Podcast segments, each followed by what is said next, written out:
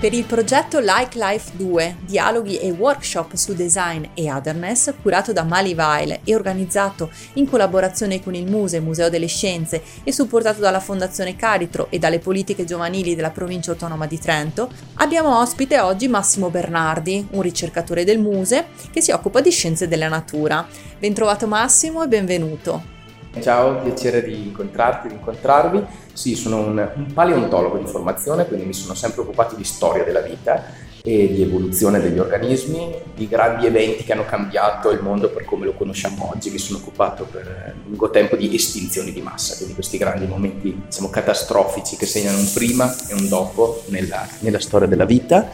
E in questo, queste chiacchierate che stiamo sviluppando nell'ambito di Like Life proveremo ad affrontare alcuni dei temi che proprio hanno a che fare con il dialogo tra, chiamiamole, scienze umane e, e, scienze della natura, che sono quelle che mi sono più vicine, appunto, quelle dell'ecosistema sostanzialmente Terra. Infatti è già toccato la dimensione affrontata dal progetto Like Life 2, ovvero il dialogo tra discipline diverse, arte, design, scienze umane, terra. Volevo chiederti come si sviluppa questo incontro e qual è l'evoluzione di questo pensiero. Dal punto di vista di chi si è occupato eh, per decenni come, come noi il museo e più in generale di chi conosce la storia della ricerca rispetto alla natura, che sappiamo insomma, arriva direttamente dai tempi dei greci, insomma, quindi sono almeno 2000 anni che l'uomo si interroga su come funzionano i processi della natura, su come siamo arrivati al mondo che conosciamo oggi è, un momento estremamente interessante. In realtà non è il primo nel quale c'è una sorta di convergenza no, tra discipline umanistiche e discipline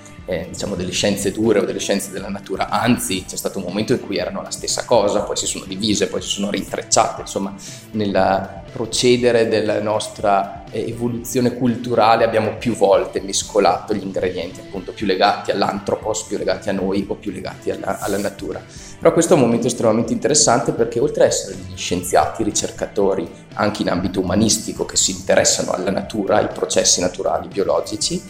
eh, c'è una sorta di spinta sociale. Eh, anche la pandemia, ma anche pre-pandemia, insomma abbiamo dei dati che dimostrino quanto eh, l'interesse proprio verso la natura eh, sia in continuo aumento, quindi non solo il desiderio di conoscenze, ma anche una sorta di riscoperta empatica verso la natura, eh, che in qualche modo è una novità, nel senso che è a questo punto una sorta di forza sociale, una forza collettiva che supporta anche le investigazioni da parte dei ricercatori, che poi si occupa appunto di scienze umane, ad andare verso la natura, a leggere la natura, a comprendere la natura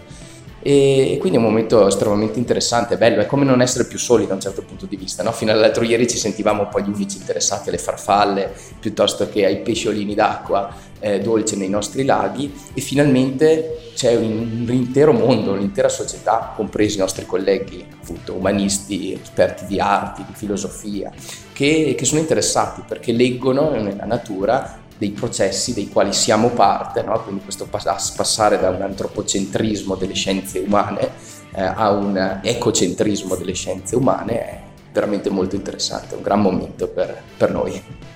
Nell'incontro dialogo Life Like 2, che tipo di lettura e di approfondimento hai portato oltre a quanto ci hai appena raccontato? Abbiamo provato a raccontare un, un, paio di storie eh, riguardo a due delle categorie che usiamo più frequentemente per descrivere la natura, eh, che sono quella di individuo, gli organismi, i singoli individui che compongono, per così dire, la natura, e le specie, che sono il modo in cui incontriamo anche da bambini no? la natura, quindi quando ci insegnano che una margherita, un girasole sono delle specie diverse, le impariamo per così dire a catalogare o a classificare, per meglio dire e che sono appunto il risultato di un approccio in realtà che abbiamo verso la natura che un po' ha a che fare con la terminologia, il fatto che dobbiamo usare dei nomi per riferirci a delle cose, altrimenti non ci capiamo, eh, ma che in realtà non corrispondono a delle vere unità in natura. E il fatto che non corrispondono a delle unità eh, apre un sacco di interessantissimi eh, nuovi dire, punti di vista rispetto alla natura stessa, quindi il fatto ad esempio che la natura non sia divisa in eh, semplici specie, diciamo come appunto le leggiamo sui libri o le cataloghiamo quando siamo, siamo piccoli, nasconde tutta una serie di riflessioni che derivano anche da pensatori distanti da noi anche 200-300 anni, ma anche da scoperte molto, molto recenti su come in realtà eh, la natura sia davvero questo inestricabile sistema complesso, inteso proprio nel termine etimologico, nel senso etimologico del termine, quindi cum, plica, con, con pieghe, no, a eh, tanto che è quasi più semplice comprendere la natura empaticamente piuttosto che scientificamente. Quindi abbiamo questa sorta di biofilia innata, per cui quando siamo dentro a un bosco stiamo sostanzialmente meglio, la maggior parte di noi sta meglio rispetto a quando stiamo su una tangenziale. E non è un caso, è appunto questo fatto di esserci evoluti con la biodiversità che ci fa sentire più connessi. Dall'altra parte, quando il nostro raziocinio comincia a descrivere la natura, in realtà eh, appunto rischia di proiettare sulla natura dei nostri costrutti che non esistono in natura e che creano un, un, una sorta di dissociazione tra come la descriviamo e cosa è in realtà la natura. E appunto specie e individuo, specie e organismi sono uh, due modi chiave per comprendere questa proprio transizione dal concetto, che è ciò che abbiamo in mente, rispetto al processo, che è ciò che avviene nella natura. E in fondo la lezione se vogliamo dirla così molto semplicisticamente, è che eh, la natura la leggiamo per fenomeni, per specie, per individui, per... e in realtà è un grandissimo processo.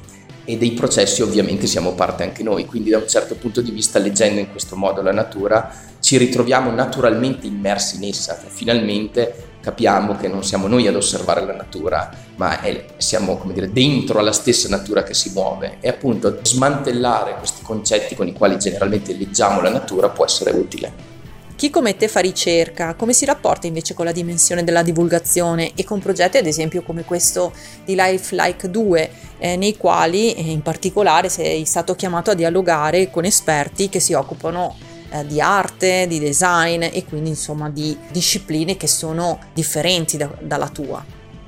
La particolarità del, del, mio lavoro è quello di fare ricerca dentro a un museo. Dunque io, come la maggior parte dei ricercatori, ho, una, ho avuto una formazione poi la prima parte della carriera in università e quindi dire, l'obiettivo finale del mio, del mio, lavoro era quello di produrre nuova conoscenza e ovviamente di diffonderla in termini di pubblicazione scientifica, così fanno tutti i ricercatori.